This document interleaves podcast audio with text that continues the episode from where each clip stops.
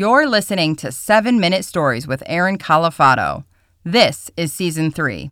What I thought was going to be a course from a YouTube expert ended up being a lesson on how to avoid being stalked and harassed.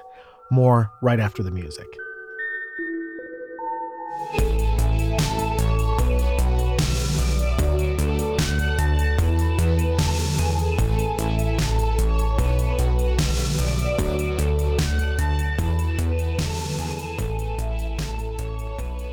Why am I being verbally abused by a YouTube expert? You're probably wondering why too. To answer that question, I have to ask you a question, which is why am I seeking the advice of a YouTube expert? Well, it's a great question. And to answer that question, I got to ask you one more, which is where's the ceiling? Now, see, this is the question that starts it all. And this is the question I ask myself every day about this podcast. How many people can I reach around the globe with my storytelling on seven minute stories? The answer? I don't know yet because we haven't reached the ceiling. But between now and then, that's the adventure, connecting with new people every day. I asked myself the same question when I started getting some recent traction on YouTube. I've talked about it here on the pod. As of now, I think we have over 35,000 subscribers and 25 million views. And it all comes from these one minute versions of the stories that you hear on this podcast. And all I do is put up a camera, a stagnant camera, like my phone, turn it around, and I just tell the story in 60 seconds, retell it. On its face, it actually shouldn't work on YouTube because it's not very YouTubian. There's not the natural cuts and rhythm that people are used to on that platform. But for some reason, there's an audience there. And so when I was asking, like, where's the ceiling? I started looking around and going, well, there's people on this platform that are better here because I'm relatively new on YouTube. It's not like podcasting where I've been doing it for a while. I'm like, who's doing it? And what are they doing tactically? What are they doing with their titles and their descriptions? All those type of things that I can do better. And I found this one YouTube expert, and I'm just going to call him that because I'm not here to trash someone individually and call them out. But there was this YouTube expert who had a few videos that really helped me and that combined with my stories, I started getting videos that were taken off in the millions. And so when I saw his pitch for his online course at the end of his videos, I thought, you know what? It's a few hundred dollars, a little bit of an investment, but why the hell not? What could go wrong? Well, the first thing that happens when I sign up for this month long coaching session is I get an email and it says, Hey, I want you to watch the next 10 videos in a row to unlock the next communication. This is from the YouTube expert.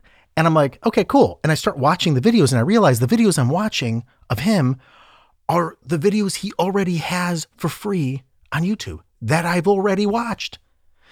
This is the first red flag. And I go, yeah, okay. I mean, it's nice that they're in chronological order altogether. I could use the review. I'm optimistic. So I go ahead and watch them. Bing, bing, bing, bing, bing. Watch them. It unlocks the next email. I get an email from the expert. He says, Hey, now you're ready to be a YouTube game changer. Are you ready to launch the next phase of your life? Then fill out this discovery form. And it's just like a form where you fill out basic information who you are, little bit about your channel what you're trying to do, deeper analytics stuff. And there's a section though that says, what are you trying to accomplish? I thought this was great. This is why I signed up, more of a personalized thing. And I told him about my storytelling style, my podcast, and what I'm doing on YouTube, and that I really want to just optimize my niche and what I can do better. So I send that in and I get another email. But the email response that I get appears as if a 10 year old had gotten into someone's email and wrote back because, first, all the font is in different sizes and different colors. Terrible email etiquette.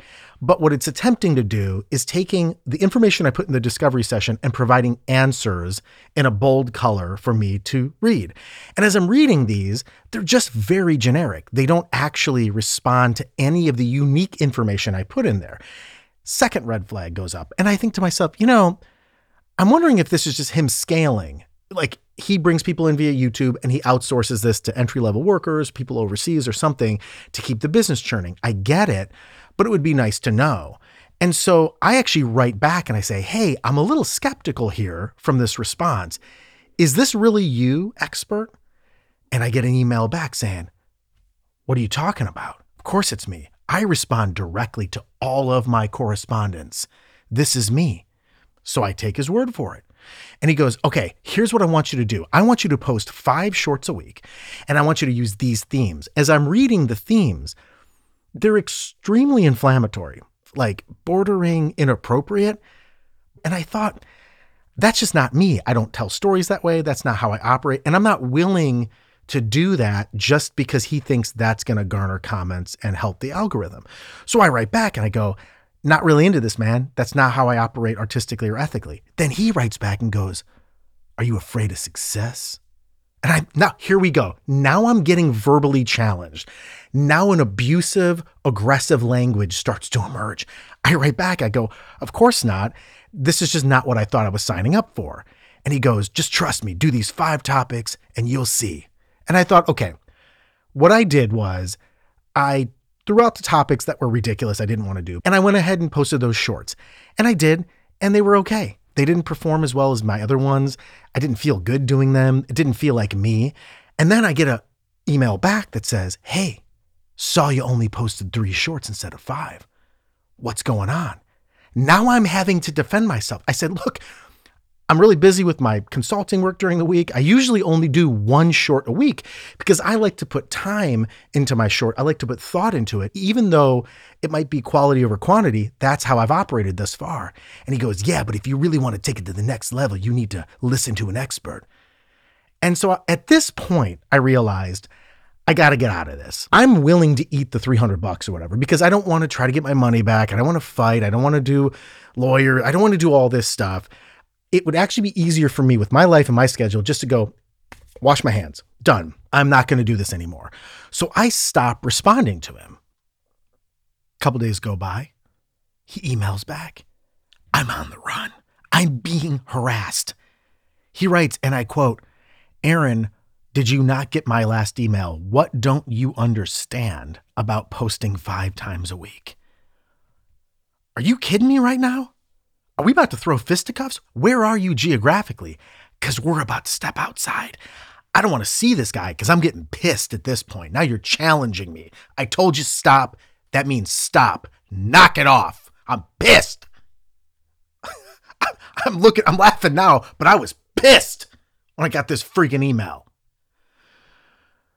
So I breathe, and instead of engaging and instead of falling into the trap of aggression, I said, I'm going to give the silent treatment one more week.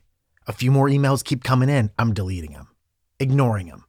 Once the month of service that I paid for stopped, the emails stop. I'm finally free. Never have to talk to him again. And the funny thing about this whole crazy situation, in that one month, it was the worst performing month I had on YouTube. And in the two months that have followed since, they've been the best two months that I've had on YouTube. And it's not a coincidence. And I'm going to tell you, my daughter encapsulated this perfectly.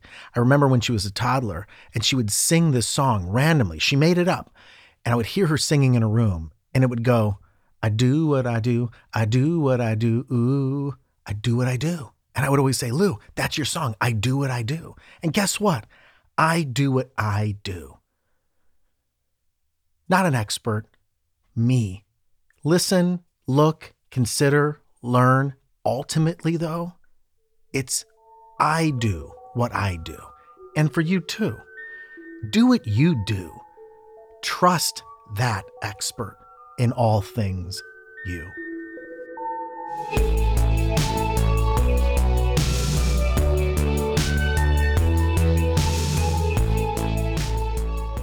Seven Minute Stories is created and performed by Aaron Calafato. Our senior audio engineer is Ken Wendt. Our resident artist is Pete Whitehead. Original music by TJ Duke. If you or your company needs help starting a podcast, Aaron and Ken's company, Valley View, does just that. Reach out to them at valleyview.fm. Special thanks to our partners at Evergreen Podcasts, and I'm Cori Birce. Make sure to tune in next week for another story.